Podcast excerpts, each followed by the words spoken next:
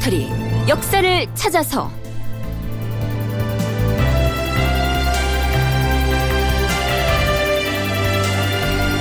제 568편 한명회와 압구정 사건. 극본 이상락 연출 김태성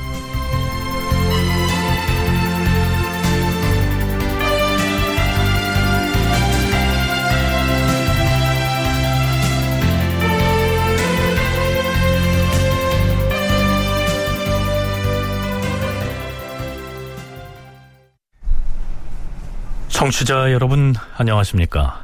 역사를 찾아서의 김석환입니다. 서기론 1481년에 해당하는 성종 12년 4월 19일 원로 대신 한명회가 명나라의 주문사로 갔다가 돌아옵니다. 이 참고로 주문사는 주청사라고도 하는데요. 그 임무는 이렇습니다 주문사란 정치 외교상으로 중요한 일을 알리거나 청할 일이 있을 때 임시로 파견했던 사신이다. 대개 중국의 책문이나 오해에 대한 해명, 국내의 반역 사건과 같은 중대사를 보고하거나 연호 사용, 내정 간섭에 대한 항의, 파병 요청 등을 위한 목적으로 파견하였다. 그렇다면 이 시기에 조선이 외교적으로 명나라에 찾아가서 해명하고 요청할 기묘한 일이 무엇이었으며 또 하필이면 왜 66살이나 된 노인인 한명회가 다녀와야 했을까요? 그 배경은 지난 시간에 비교적 상세하게 소개한 바가 있습니다. 이 시기에 조선은 일찍이 황제의 책봉을 받았던 중전 윤 씨를 폐출한 사건에 대해서 이 명나라에 어떻게 해명을 할 것이냐 하는 문제와 활의 원료로 쓰이는 무소의 뿔을 명나라로부터 안정적으로 공급받아야 하는 무역 문제 등이 매우 중요한 외교적 사안이었습니다. 그런데요, 결론적으로 말하면 한명회가 주문사로 갔다가 그 두 문제를 깔끔하게 해결하고 돌아옵니다. 이때 명나라 사신으로서 조선을 단골로 드나들던 사람은 정동이라는 조선 출신의 환관이었는데요. 그는 한명회와는 매우 막역한 사이였습니다. 또한 당시 명나라 황실에는 조선에서 공녀로 바쳐졌다가 후궁으로 들어간 한씨가 있었는데 한명회는 그 한씨와 정동의 권력 배경을 활용해서 매우 까다로운 외교 문제를 명쾌하게 해결하고 온 것이죠. 주상전하, 모두 다 잘 해결하였사옵니다. 황제로부터 새로 세운 중궁의 고명도 얻었사옵고 황소뿔의 무역도 황제가 그 청을 모두 받아들였사옵니다. 폐출한 중궁에 관한 문제는 물론 무역 문제까지도 황제의 청을 얻어내었으니 이것은 상당군이 아니면 해내지 못할 일입니다. 고생이 많았습니다. 이 모두가 신의 힘이 아니라 오로지 전하께서 지성으로 사대를 해오신 덕분이옵니다. 성종은 한명회의 공을 한껏 칭찬한 다음에 호조와 형제의 명예에서 선물을 내립니다. 주문사 한명회에게 노와 비를 아울러 여덟 구를 내리고 토지 50겨를 지급하라. 부사로 갔던 이승서에게 노비 6구와 토지 40겨를 그리고 서장관으로 따라갔던 건건에게는 토지 12겨를 내리도록 하라. 성은이 망극하옵니다. 성은이 망극하옵니다. 사흘 뒤인 4월 22일에는 성종이 사복시의 명을 내려서 한명회에게만 특별히 말 한 피를 내리게 합니다. 자, 여기까진 좋았는데요. 이로부터 아흐레가 지난 4월 28일 사헌부에서 뜻밖의 상소문이 올라옵니다. 주상전하, 신등이 생각하건대 신하로서 외국에 사신으로 간 자는 오직 사신으로서 수행해야 할 일에만 전념함으로써 임금의 명령을 욕되게 하지 않아야 하옵니다. 하운데 한 명에는 중국의 주본을 올리기 위하여 파견된 주문사로서의 사명을 망각하고 북경에 가서 황관 정동에게 사사로이 물건을 바쳐 싸웁니다. 또한 한 명에는 되돌아올 때 궁각, 즉 검은 소뿔을 뇌물로 받아가지고 와서는 사사로이 개인의 화를 만들 것을 청하여 싸웁니다.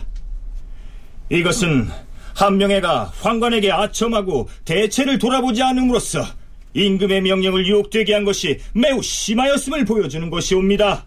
또한 연전에 중국 사신이 돌아갈 때는 한명회가 일부러 개성에 가서 전별하기를 청하여 싸우며 이번에는 사신이 나오자 또 일부러 개성으로 가서 맞이하기를 청하여 싸우니 이것은 마치 그들과 결탁하여 번거로움도 꺼리지 아니한 채로 욕심을 부리는 행위가 아니겠사옵니까?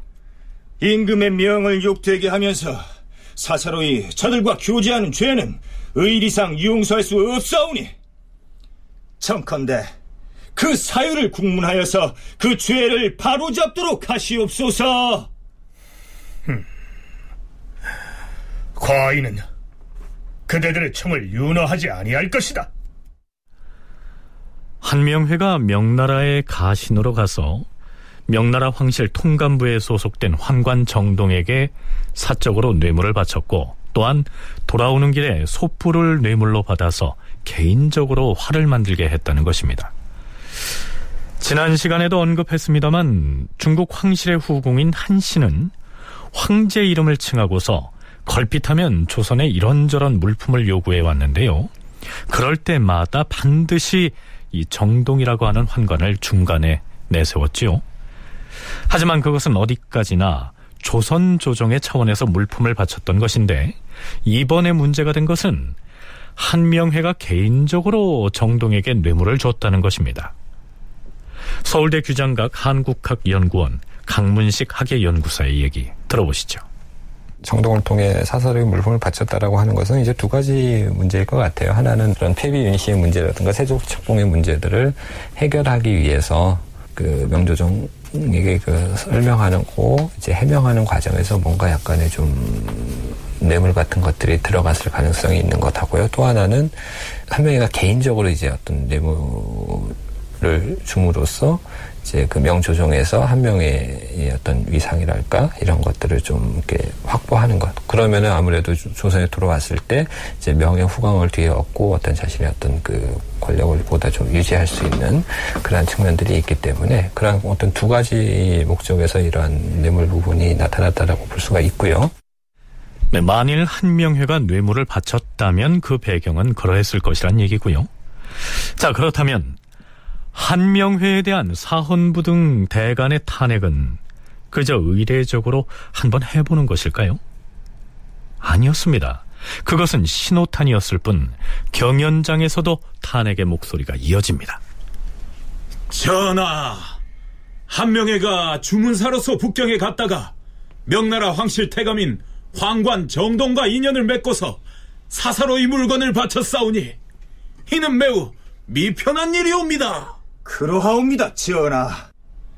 비록 정동이 물건을 바치도록 압박을 하였다 하더라도 의리로서 이를 사양하면서 우리는 물품을 사사로이 바친 예가 없으며 또한 전하에게 품지하지도 않았는데 함부로 물건을 줄 수는 없다. 이렇게 하였다면 어찌 정동이 강권을 하였겠사옵니까? 아니, 비록 그가 강권을 하더라도 죽음으로 거부해야지. 어찌 감히 사사로이 바칠 수가 있겠사옵니까? 만약 중국 조정에서 이를 알았다면 그들이 우리나라를 어떠하다고 하겠사옵니까? 청컨대 한명회를 국문하시옵소서. 한명회를 국문하시옵소서. 대간의 목소리가 더욱 커지는 양상인데요. 이 시기에 대간이 훈구 대신에 상징적인 존재라고 할 수 있는 한명회를 거명하면서 그를 국문해야 한다고 목소리를 높이는 배경에 대해서 한국학중앙연구소 정혜은 선임연구원은 이렇게 분석하고 있습니다. 성종 같은 경우는 친정한 그 이듬해인 성종 제8년서부터 대간에 대한 신임과 그 지원을 적극적으로 해나가기 시작합니다. 어, 성종연간의 그 대관들의 언론 활동을 보면 발언이 시간이 갈수록 점점점 많아집니다. 그리고 그 변화의 시점은 바로 성종이 친정을 하게 된 성종 7년부터 나타난다는 점입니다.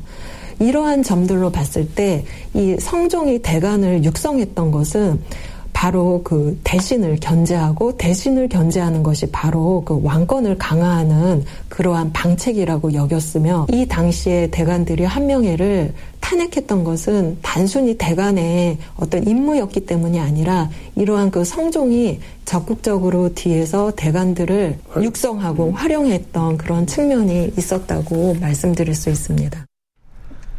성종이 친정 이후에 훈구 대신들을 견제하기 위해서 대간을 육성하고 그들의 발언권을 키워왔던 것이 이 시기 한명회에 대한 탄핵으로 나타난 것이다. 이러한 분석입니다. 대간들의 이러한 움직임 이면에 성종의 입김이 작용하고 있었다는 얘기입니다.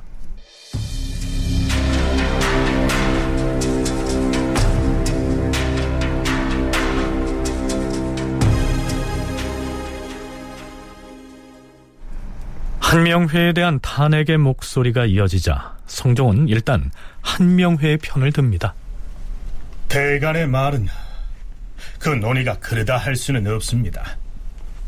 그러나 형편이 부득이하였어요. 정동이라는 황가는 아주 소인배입니다. 그가 친히 사신으로 간 한명회를 찾아와서 개인적으로 가지고 온 물건이 무엇 무엇인지 물어보면서 바치게 하였어요. 한명회가 가지고 있는 물건이 없다고 대답하자 곧 자기의 물건을 대신 내어서 바쳤다고 하니 이것은 한 명의 잘못이 아닌 것이요.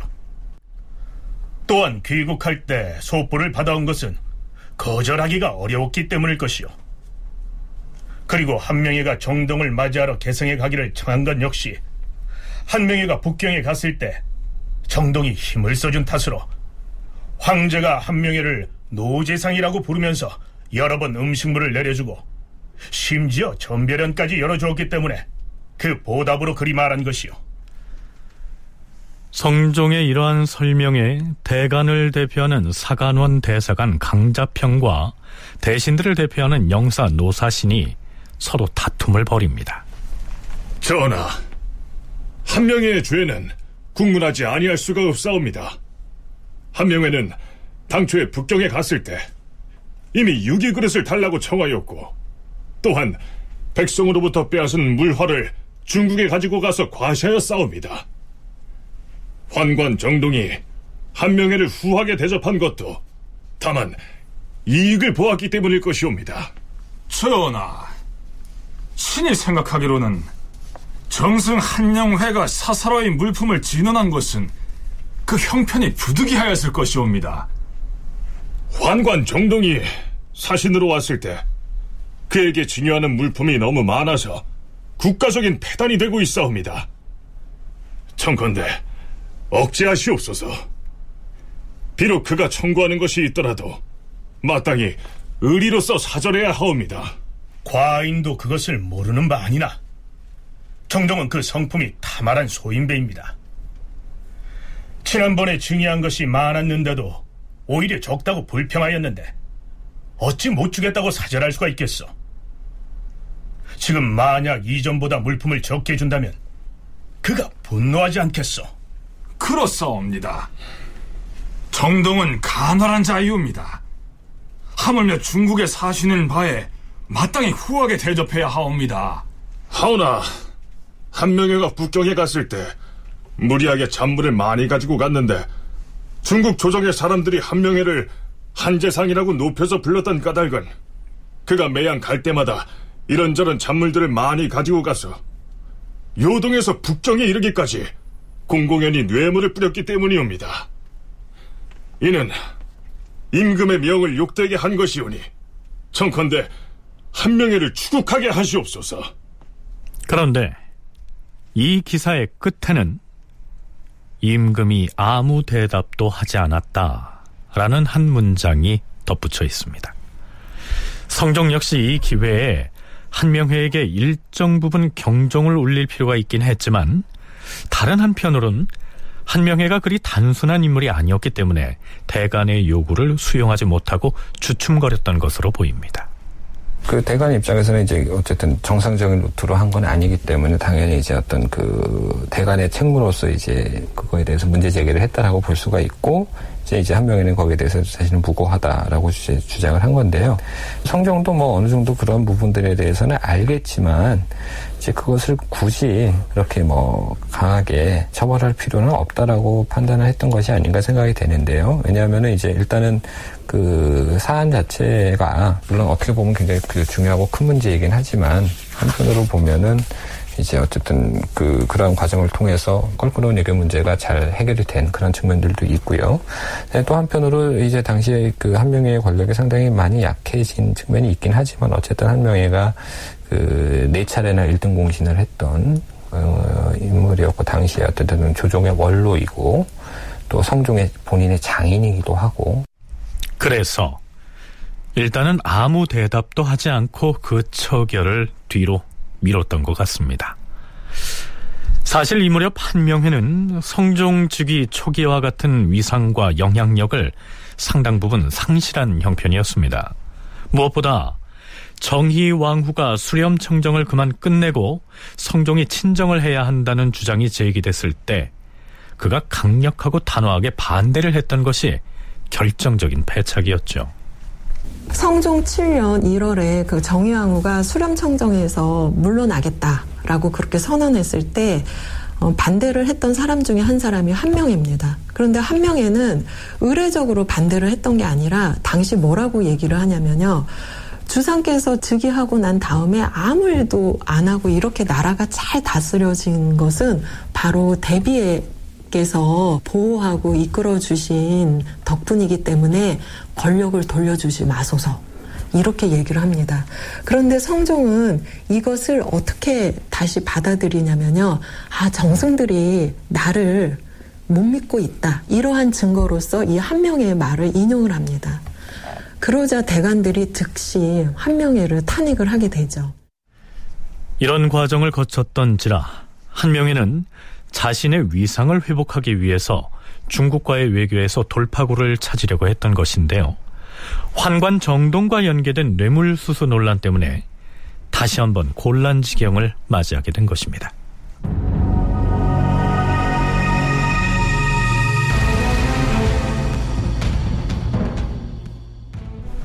그런데 성종 12년 4월 29일의 실록 기사를 보면 성종이 의미심장한 발언을 한 것으로 나타납니다.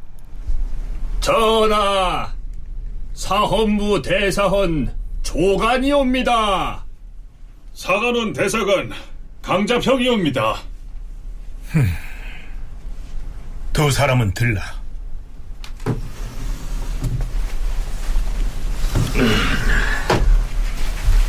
사헌부와 사관원의 수장이 어인 일로 함께 들었는가? 조상 전하, 한명회가 조정 대신으로서 어명을 받들고 중국의 사신으로 갔다면 마땅히 자기 이익을 도모하지 아니하고 오로지 의리대로 따라서 사신의 일을 완수하는 것이 옳았을 것이옵니다. 헌데 그는 대체를 돌아보지 아니하고 환관인 정동에게 아부하여 사사로이 토물을 바치고 황제가 종애하여 물건을 하사하기를 희구하였으니 그 죄가 크옵니다. 전하께서는 한명회가 부득이하여 권도를 행하였다고 하셨사오나 신등이 생각하기에 그 의혹은 매우 심대하옵니다. 옛날 한무제 때 소무라는 대신은 흉노의 사신으로 가서 심한 위협을 당하였으나 끝내 변절하지 아니하였사옵니다. 하운데 한명회는 소무처럼 위협당할 걱정도 없었는데도 환관의 기분을 좋게 해주기 위하여 임금의 명을 욕되게 하였사오니 장차 어찌 저런 재상에게 국사를 맡기겠사옵니까? 만약 중국 조정에서 이 사실을 알게 된다면 그들이 조선이 예의를 안다고 하겠사옵니까? 또한 함명회가 궁각을 뇌물로 받고 나서 중국 사신을 개성까지 가서 맞이하고 전변하겠다고 스스로 청한 것은 아첨하고 환심을 사려는 태도이옵니다. 바라옵건대 과단성 있게 결단하시어서 그 죄를 바로잡도록 하시옵소서. 대자간 강자평이 아래옵니다. 한명회는 장차 중국 조정에 입조하려고 하면서 감히 유기그릇을 달라고 먼저 청하여 싸웠고 입조하여서는 사사로이 물건을 바쳐 싸우며 돌아올 적에는 환관으로부터 궁각을 가지고 왔사오니 이미 대신으로서 임금을 욕되게 하고 도리를 잃었사옵니다. 나란 일을 오로지 자기 마음대로 하고 거리낌이 없는 짓이 너무 심하옵니다. 엎드려 바라옵건대 한명회를 추국하도록 허락해 주시옵소서. 이때 성종은 대사헌과 대사관의 탄핵 주청을 받아들이지는 않지만 이렇게 말합니다.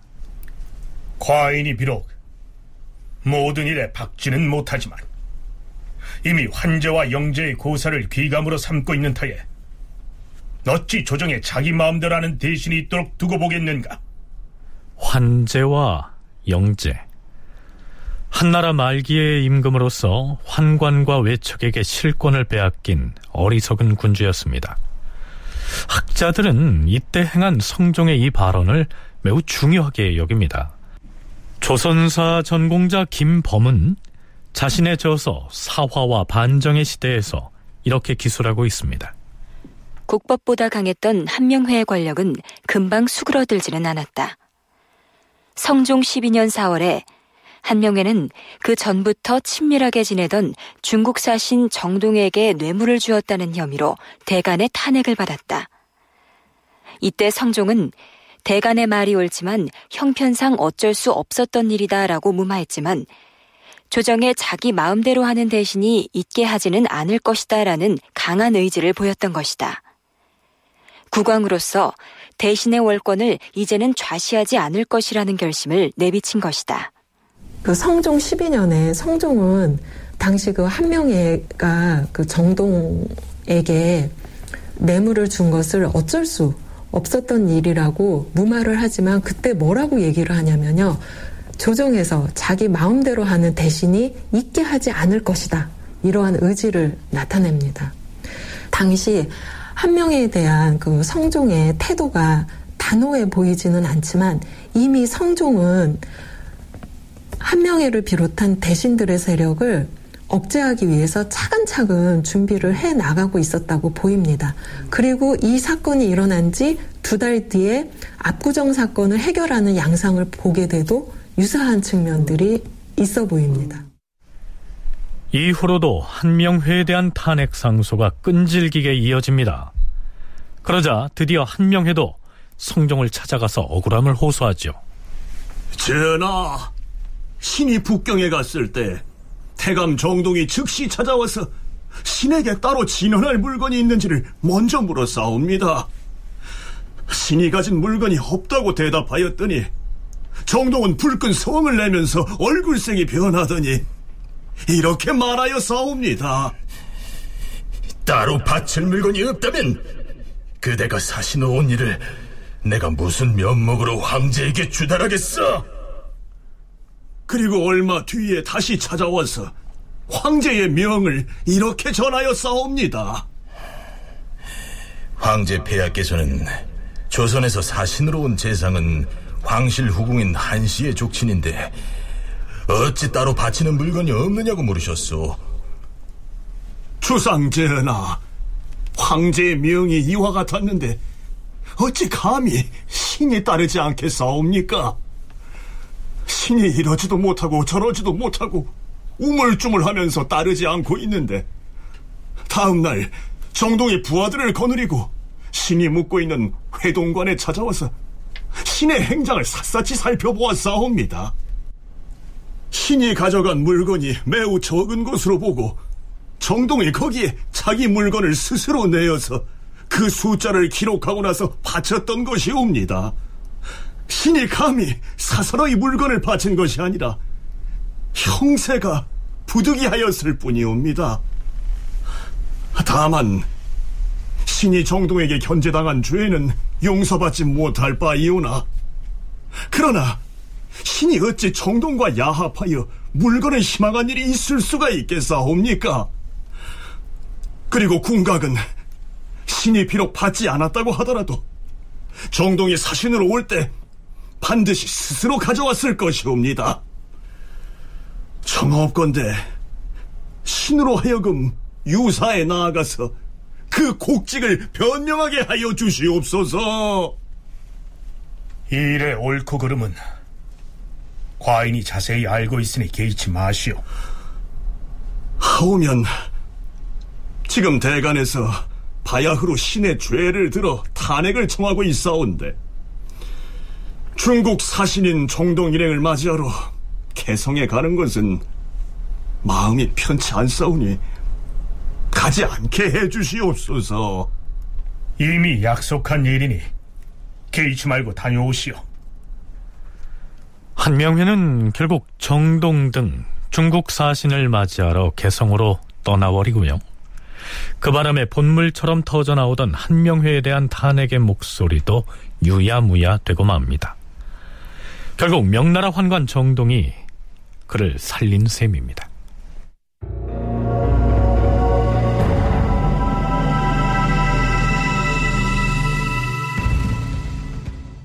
자, 이제부터는 그 유명한 이른바 압구정 사건을 탐색해 보겠습니다. 우선 한 가지 미리 살펴볼 것은 당시 한강변에 꽤 여러 군데에 별장, 즉 정자들이 자리 잡고 있었다는 사실입니다. 규장각 강문식 학예연구소의 얘기 들어보시죠. 개인 소유의 정자들도 있고요. 왕실 소유의 정자도 있고 또 이제 그, 그 왕자나 종친들이 소유한 그런 정자들도 꽤 있었던 것으로 이제 기록이 나와 있습니다. 그래서 압구정 같은 경우는 대표적으로 이제 한 명의 개인 소유의 정자인 반면에 제천정 같은 경우는 이제 왕실 소유의 정자였던 거였고요. 그다음에 제천정은 이제 그 기록에 따르면 이제 세조대에 설립이 됐는데 명종대까지 국왕들이 가장 많이 찾았던 그러한 정자였고 당 거기 뭐 한양 십경의 하나로 꼽힐 만큼 아주 그 풍광이 아름다웠던 그러한 정자 제천이 그렇습니다. 그리고 압구정은 그 당대 이제 이제 새로 이제 만들어져서 좀 그 각광을 받았던 그러한 정자였던 것 같고요. 왕실 소유의 별장으로서 가장 유명한 정자는 제천정이었습니다. 제천정은 지금의 한남대교 북쪽 어귀에 있었는데요. 성현이 지은 용제총화에는 이런 내용이 올라 있습니다. 제천정은 한강 북쪽 언덕에 있어 경치가 뛰어나다. 명나라 사신으로 와서 관광을 하고자 하는 이들은 먼저 이 제천정의 다락에 올라 구경하였으며 또한 많은 선비들 역시 날마다 이곳으로 모여들었다. 사평원은 한강 건너 남쪽 모래밭에 있었는데 지세가 서로 합함으로 날이 저물면 강을 건너지 못한 행인들이 여기에서 묵는다. 또한 양화도 부간으로는 희우정이 있는데 원래 효령대군의 정자였으나 후에 월산대군의 소유가 되었다. 성종 임금께서 해마다 수군의 훈련이 있을 때면 친히 희우정에 납시였다. 성종께서 희우정을 망원정으로 이름을 고치고 친히 읊은 어제시와 여러 문신들의 화운을 현판에 새겨 걸게 하였다. 월산대군이 죽은 뒤로는 성종께서 다시는 망원정으로 거동하지 않았다. 대신 여러 차례 제천정을 찾았다. 제천정은 정자의 규모가 작고 좁다 여기시고 이를 넓혀 짓게 하였다. 제천정이 왕실 소유의 별장이라면 지금의 강남구 압구정동 쪽에 있었던 압구정은 한명회 개인 소유의 별장이었습니다. 압구정의 구는 갈매기를 일컫는 글자입니다.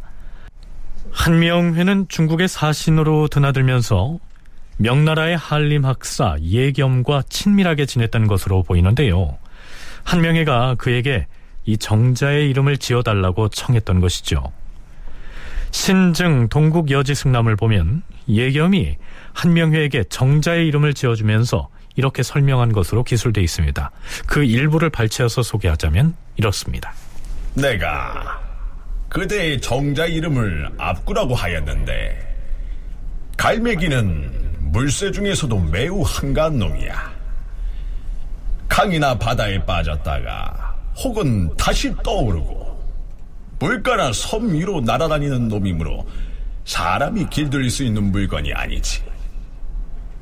그러나 위태로운 기미를 보면 바로 날아서 떠오르고 공중을 휘저 난 다음에야 내려앉는 녀석이지.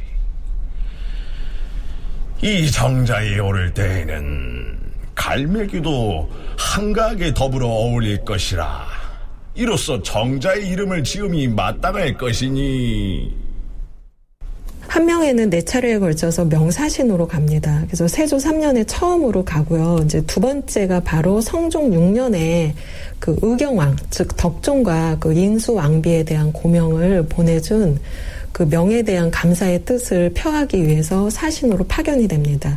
근데 이때 한 명에는 명나라 조정의 문사에게서 그 압구정을 읊은 시축을 받아옵니다. 그래서 명나라에서는 당시에 그 시축을 주었기 때문에 이 압구정이 되게 대단히 그 유명했다고 합니다. 이미 명나라 조정 대신들 사이에서도 조선에 있는 한명회의 별장의 이름이 압구정이라는 사실이 알려졌을 것이란 얘기입니다. 어찌됐든 당대의 수의도가였던 한명회가 한강변의 압구정이라는 개인 별장을 가지고 있었다. 일단 이 사실을 기억해 두기로 하죠.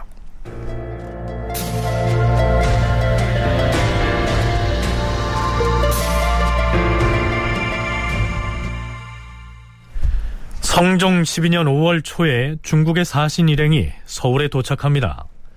성종으로서는 어쩔 수 없이 한명회로 하여금 명나라 사신을 접대하게 하죠.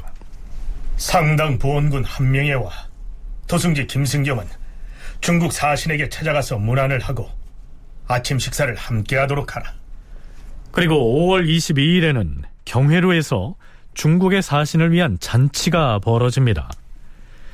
중국의 사신은 황제를 대신하기 때문에 조선의 국왕으로서는 깍듯이 예를 갖춰야 하는 등 여간 신경 쓰이는 존재가 아니었죠. 그런데 조선 출신의 환관이 중국 사신으로 오는 경우 조선의 국왕을 존중해서 우러러 대하기도 합니다.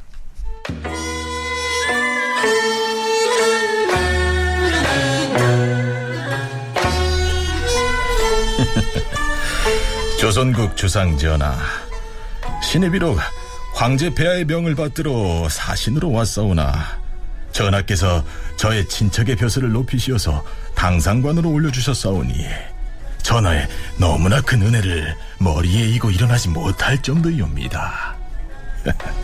자, 전하께서는 여기 북쪽에 앉으시어서 남쪽을 향하시옵소서. 아닙니다. 황명을 받고 사행을 오신 분이신데 감히 그리하지 못하겠습니다. 아니옵니다. 저는 비록 황제의 사신이라곤 하나 본국인 조선 출신이오니 청컨대 전하께서는 여기 옥자에 오르시옵소서. 대인이 지난해 왔을 때 과인으로 하여금 신뢰를 많이 하게 하였는데 내가 부득이하여 대인의 말대로 많이 신뢰를 하였으나 지금은 후회하고 있습니다. 금년에도 또 어찌 나더러 신뢰하라고 그럽니까? 전하, 이곳은 전하의 궁궐이 있는 곳이옵니다. 옥자에 남면하여 앉으시는 것이 마땅하옵니다. 명나라 사신 정동은 성종이 조선에 있는 자신의 친척을 당상관으로 벼슬을 높여줬기 때문에 아주 예를 갖춰서 깍듯하게 대했던 것입니다. 자, 제가 술을 한 잔 올리겠습니다. 대인께서는 잔을 받으십시오. 어, 아닙니다. 전하께서 예를 먼저 받으신 뒤에 우리 사신들이 술잔을 받겠습니다. 이 주상 전하께 먼저 올리십시오. 한명회가 정동에게 먼저 술을 권하자 이 정동은 성종에게 먼저 술잔을 올리도록 양보를 하죠. 자, 우리 주상 전하와 대국에서 오신 대인을 위해 풍악을 크게 울리라!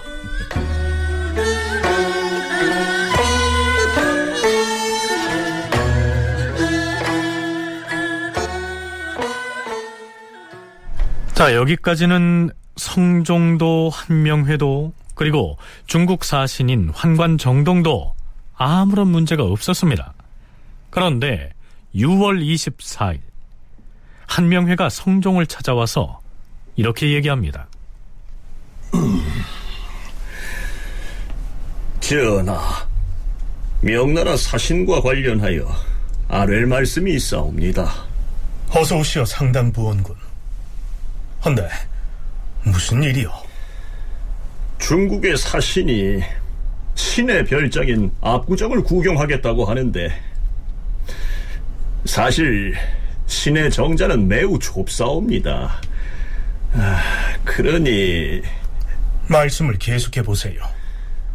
구경하지 말도록 말리는 것이 어떠하겠사옵니까? 음. 과인이 사람을 보내서 사신에게 설명을 하도록 하지요.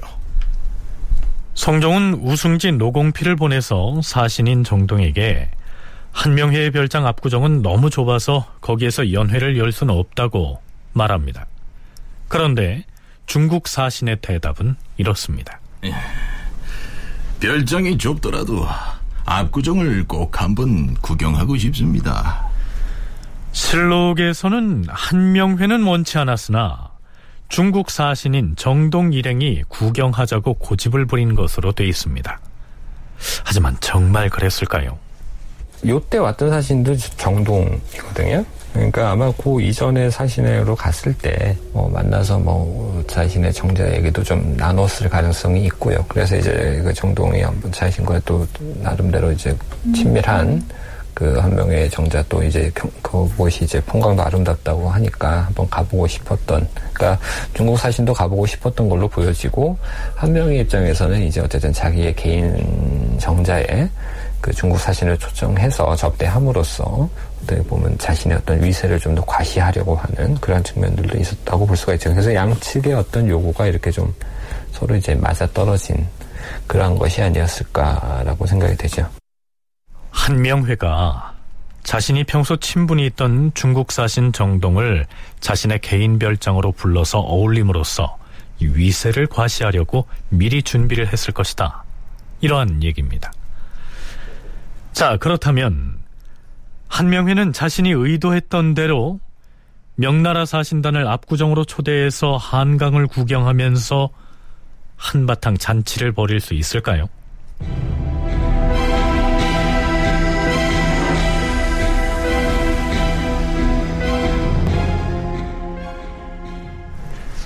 성종은 일단 중국 사신에겐 압구정이 좁으니까 그곳에 가서 유람을 하는 것은 안 된다고 얘기를 했는데요. 다음 날 한명회가 다시 성종을 찾아와서 또다시 압구정 얘기를 꺼냅니다. 아니, 상당군께서는 오늘 중국 사신을 접대하기로 하지 않았던가요?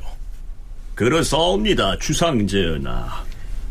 내일 중국 사신이 압구정에서 놀고자 신에게 청하였으므로 신이 오늘 아침 중국 사신에게 찾아가서 점심을 같이 하여 싸운데 중국 사신은 오히려 신을 만류하여 싸웁니다. 사신이 뭐라고 하던가요? 사신이 말하기를 얼굴에 종기가 나서 낫지 않았으므로 압구정에 가지 못할 듯하다. 이렇게 말했사옵니다. 그래서 신이 다시 청하기를 압구정에 나가 놀며 구경을 하면 병이 나을 것인데 답답하게 객관에만 오래 있을 필요가 있느냐?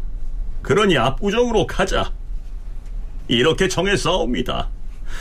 그랬더니 사신이 가겠다고 하여 싸웁니다. 기어이 사신을 압구정으로 초대하겠노라고 말했다는 말이오. 예, 전하. 하온데 문제가 있사옵니다. 신의 정자는 본래 너무 좁아서 더구나 지금처럼 날씨가 더운 때를 당하여 잔치를 차리기가 어렵사옵니다. 하오니 주상전하께서 해당 부서의 관원에게 명하시어서 정자 곁에 평평한 곳에 대만을 치게 하시옵소서. 상당군. 경이 이미 중국 사신에게 압구정은 정자가 좁다고 말하지 않았어. 좁으면 사신을 초대하지 못하는 것이지. 이제 다시 무슨 논란을 하자는 것이오. 압구정이 좁다고 여긴다면 왕실 별장인 제청전으로 사신단을 불러서 잔치를 차리면 될 것 아니오. 전하, 압구정에 대만과 보천만을 설치하여 주시기만 한다면 사신단을 초대할 수가 있을 것이옵니다. 한명회가 성종에게 압구정이 너무 좁으니까 해당 기관에 명해서 정자 곁에다 대만을 치게 해달라. 이렇게 청했는데요. 여기서 대만은 커다란 장막으로서 국왕이 사용하는 용봉 차이를 의미하고요. 보천만은 처마에 덧대서 치는 장막을 말합니다. 지금 여기 실록에는 뭐 대만 보첨이라고만 나와 있는데 그 후대의 다른 기록에 보면 이게 용봉 차일이라고 나와요. 그러니까 용과 봉황이 새겨져 있는 차일. 이게 이제 왕만 쓸 수 있는 용과 봉황은 이제 왕을 상징하는 것이기 때문에 이제 왕이 쓸 수 있는 차일인데 그걸 이제 한명회가 요청을 했다라는 것이죠. 그래서 이게 어떻게 보면 이제 자신의 위세를 이제 왕과 같은 그 레벨로 놓고 과시하려고 했던 그런 것이 아니냐. 이런 어떤 그 의혹을 할 수 있는 것이었고 그래서 바로 그런 점 때문에 이제 성종의 입장에서도 자신의 장인이고 국가의 원로이지만 그런 한명회가 요청한 것이라도 거부를 했던 것으로 볼 수가 있겠습니다. 성종이 압구정에서의 사신 초대잔치는 안 된다고 했음에도 불구하고 한명회가 부득불 사신을 그곳으로 부르겠으니 자기의 개인 별장을 꾸미고 확장하는 일에 국가기관을 동원하게 해달라고 고집을 부리고 있는 것입니다. 자, 한명회의 언동이 어찌 좀 위태위태해 보이지 않습니까? 성종이 드디어 화를 냅니다. 상당군! 압구정에서는 이미 잔치를 차리지 않기로 하였는데 또 무엇 때문에 처마에 잇대어서 장막을 친다는 것이오? 지금은 큰 가뭄을 당하였으므로 설령 사신이 정자에 간다 하더라도 유람을 할 수가 없을 것이오. 강가에 있는 이들 정자는 모두 헐어 없애야 마땅할 것이오. 만일 중국 사신이 중국에 가서 이 정자의 풍경이 아름답다고 소문을 내면 뒤에 우리나라의 사신으로 오는 사람들마다 모두 유람을 하자고 나설 것이 아니오. 이는 심각한 폐단을 만드는 것이오. 지금 강가에 정자를 꾸며서 유람하는 곳으로 삼는 자가 많다고 하는데 과인은 그것을 아름다운 일로 여기지 않습니다. 사신들을 강변으로 데리고 가서 잔치를 벌이려거든 대청전으로 가서 하시오. 압구정에서 장막을 치는 것은 아니 될 일이오. 정이 사신에게 한강 유람을 시키고 싶으면 제천정을 이용하라는 것이 성종의 명령입니다. 제천정은 서울 용산구 한남동의 그 한강가에 세워진 그 왕실 소유의 정자입니다. 그래서 이 정자는 음, 현존하는 여러 자료들을 봤을 때 그 한남동과 그 보강동 사이로 뻗어내린 그 남산 줄기의 그 등성이에 세워진 정자라고 합니다. 그래서 한강 너머로 관악산과 한강을 이제 굽어볼 수 있는 아주 그 승경지에 세워진 정자인데요. 이게 왕실 소유의 정자이다 보니까 주로 왕실과 관련이 있는 행사나 그다음에 외교 사절을 접대하는 장소로 쓰였고요. 또 하나는 왕실 소유이긴 했지만 종종 고위 관리들이 어떤 개모임을 한다거나 고관 대작들이 외방으로 나간다거나 아니면 퇴직해서 고향으로 돌아갈 때 여기에서 이별하는 그러한 그 잔치를 벌인 그런 공간으로도 이제 활용이 되었습니다. 그렇다면 한명회는 성종의 명을 받들어서 왕실 소유의 별장인 제천정으로 사신을 초대해서 잔치를 베풀었을까요?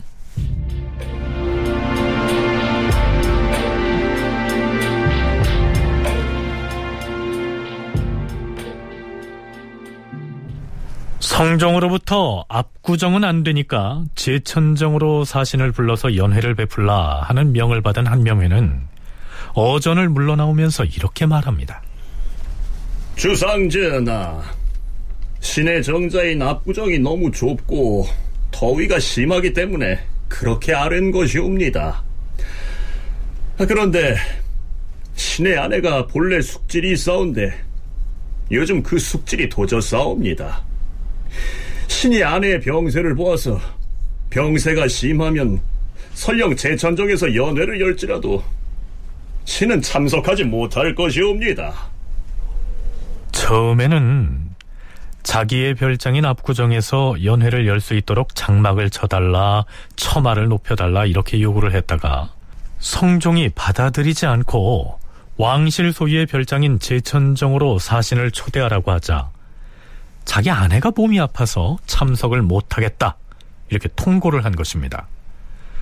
중국 사신의 위세에 기대해서 임금을 은근히 압박하고 있는 것이죠. 한명회가 물러가자 성종은 승정원에 이렇게 지시합니다. 강가에다 정자를 지은 자가 누구누구인지 과인은 알지 못하겠다.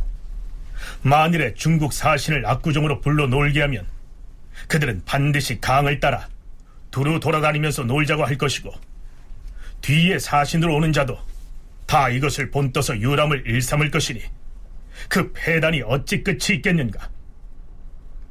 우리나라 제청전의 풍경에 대해서는 중국 사람들도 예전부터 알고 있다. 또한 휴정은 세종께서 큰 가뭄 때 이 정자에 우연히 거동하였다가 마침 거기에 들렀을 때 담비가 내렸으므로 희우정이라는 이름을 내리고 기문을 지었으니 이 두 정자는 헐어버릴 수 없으나 그 나머지 새로 꾸민 개인의 정자는 일체 헐어 없애어서 뒷날의 폐단을 막아야 할 것이다. 내일은 제청전에 중국 사실을 불러 주봉배를 차리도록 하라. 주봉배란 낮에 베푸는 주연을 일컫습니다. 어찌됐든 화가 난 성종이 한강변에 있는 개인 별장들을 모두 헐어버리라고 호통을 친 것이죠. 그렇다면 애당초 성종이 한 명의 청을 받아들여서 압구정에서 사신 환영연을 열도록 허용할 수는 없었을까요? 성종 입장에서는 압구정에 한명회가 중국 사신을 추대하는 것은 개인적인 일이라고 본 거죠. 성종도 그렇고 그 당시 실록에 기로 보면 조정의 신하들도 보면 이것은 개인적인 접촉이다. 사실은 개인이 중국 사신을 접촉하는 것 자체가 안 되는 일인데 뭐 이거는 중국 사신이 원하기도 하고 한명회가 또 국가 원로니까 그냥 허락해 준다라는 정도였던 거죠. 그래서 그런데 이제 한명회 입장에서는 어쨌든 한편으로는 이거 이제 자신의 위세를 과시하기 위한 것이지만 또 한편으로는 이제 국가적인 사신이니까 국가의 사신을 외국 사신을 접대하는 거기 때문에 이거는 국가 차원의 일이고 그래서 나라에서 지원을 해줘야 된다. 라고 하는 입장에서 이제 뭐 아까 보천 대만 이런 것들을 요구를 했던 것이라고 볼 수가 있어요. 국왕에 대한 한명회의 무례한 태도에 대해서 우선 비서실격인 승정원에서 들고 일어납니다. 전하, 한명회의 말은 지극히 무례하옵니다. 설령 중국 사신이 가서 구경을 하겠다고 하더라도 자신의 아내가 참으로 병을 앓고 있다면 마땅히 사양해야 할 것이옵니다. 하온데 오히려 중국 사신이 병이 있다고 말하는데도 한 명에는 도리어 스스로 놀기를 청하고서 아내의 병에 대해서는 말하지 않았사옵니다. 또한 대만과 보첨을 설치해달라고 청한 것은 자신의 별장을 사치하고 화려하게 꾸미려는 속셈이었사옵니다. 그러다가 주상전하께서 허락하시지 않으시려는 것을 알고서는 말을 바꾸어 아래기를 신의 아내가 병이 심함으로 제 전정에서 연회가 열릴지라도 가지 못하게 싸웁니다. 이렇게 핑계를 대었던 것이옵니다. 이것은 필시 주상전하께서 허락하지 않으시는 것을 마음에 언짢게 여겨서 나온 말일 것이며 마음에 분노를 품어서 은사가 공손하지 않은 것이옵니다. 이것은 신하로서의 예의가 아주 없는 소행이옵니다. 신하가 임금의 명에 대하여서 천리 먼 길에도 사양하지 않고 가야 할 것인데 더구나 스스로 청하고 나서 도리어 사양하는 것이 어찌 도리에 맞다 하겠사옵니까? 유사를 시켜서 한명회를 국문하게 하시옵소서. 국문하게 하시옵소서. 승지들의 말이 매우 옳도다. 그러나 천천히 분부할 것이다. 전하, 임금과 신하 사이에 어찌 이처럼 도리에 어긋나고 거만한 일을 할 수 있겠사옵니까? 국문하도록 명하시옵소서. 과인이 알겠다고 하지 않았는가? 내가 어찌 주저하고 결단을 하지 못해서 그러겠는가? 천천히 분부를 할 것이다. 어찌 서두를 필요가 있겠는가? 아마도 성종으로서는 한명회와 절친한 중국의 사신이 와서 머무르고 있으니까 한명회를 당장 어찌할 것이 아니고 조금 더 기다렸다가 조치를 하려고 했던 것 같습니다. 다음 날 경연에서 성종이 먼저 그 문제를 꺼내죠. 과인이 듣건대 재상 중에서 강가에 정자를 지은 사람이 매우 많다고 하였다. 중국 사신이 한 명의 정자인 압구정에서 놀고자 하거니와 이것을 허락하면 뒤에 오는 중국 사신도 다 가서 유람하겠다고 할 터이니 그 배단이 적지 않을 것이므로 과인이 그 정자들을 모두 헐고자 하는데 경들의 의견은 어떠한가? 전하의 분부가 지당하옵니다. 신 노사신이 아래겠사옵니다. 개국 초기에는 오직 신의 하랍인 노간만이 금천 쪽에 있는 강가에 작은 정자를 지었을 뿐이었사온데 이제는 강가에 정자를 지은 자가 매우 많사옵니다. 신이 대간이었을 때에 이미 이 일을 아려싸옵니다. 강가의 정자들은 죄다 헐어 없애야 하옵니다. 오해하네. 모든 개인 정자들을 헐어 없애도록 하라. 신이 듣건대 한명회는 중국 사신이 압구정에서 놀고자 한다 하여 장막을 칠 것을 전하께 개청하였으나 윤허받지 못하자 곧 아내가 앓는다고 거짓을 말하며 사신단 환영연에도 가지 않으려고 하옵니다. 과연 그렇다면 죄를 주어야 할 것이옵니다. 과인의 생각도 그러하다. 그가 아무리 정승이라 하나 이는 한 명의 잘못이다. 예전에 사신으로 북경에 갈 때에는 아내의 병이 바야흐로 심하여 거의 죽게 되었음에도 불구하고 사행길에 올랐던 것인데 하루 동안 제청전에 나가서 연애에 참석하는 일을 가지고 어찌 아내가 앓는다고 사양할 수가 있다는 말인가?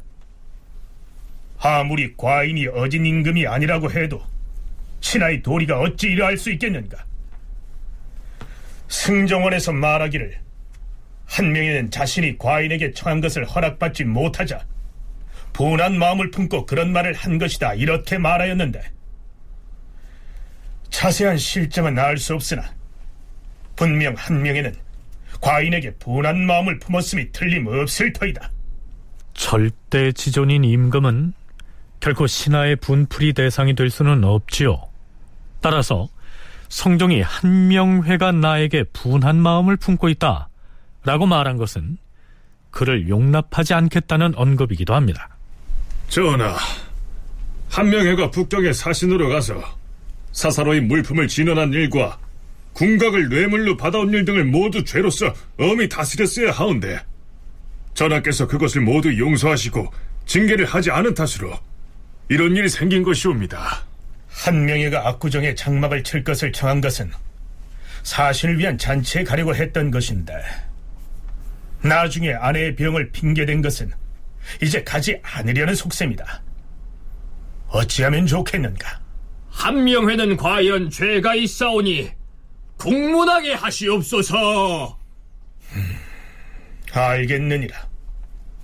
한명회를 국문하라.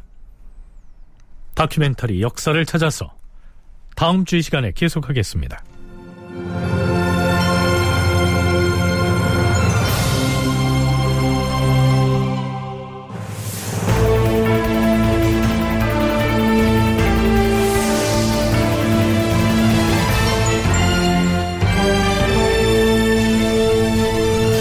다큐멘터리 역사를 찾아서 제 568편 한명회와 압구정 사건 이상락극본 김태성 연출로 보내드렸습니다.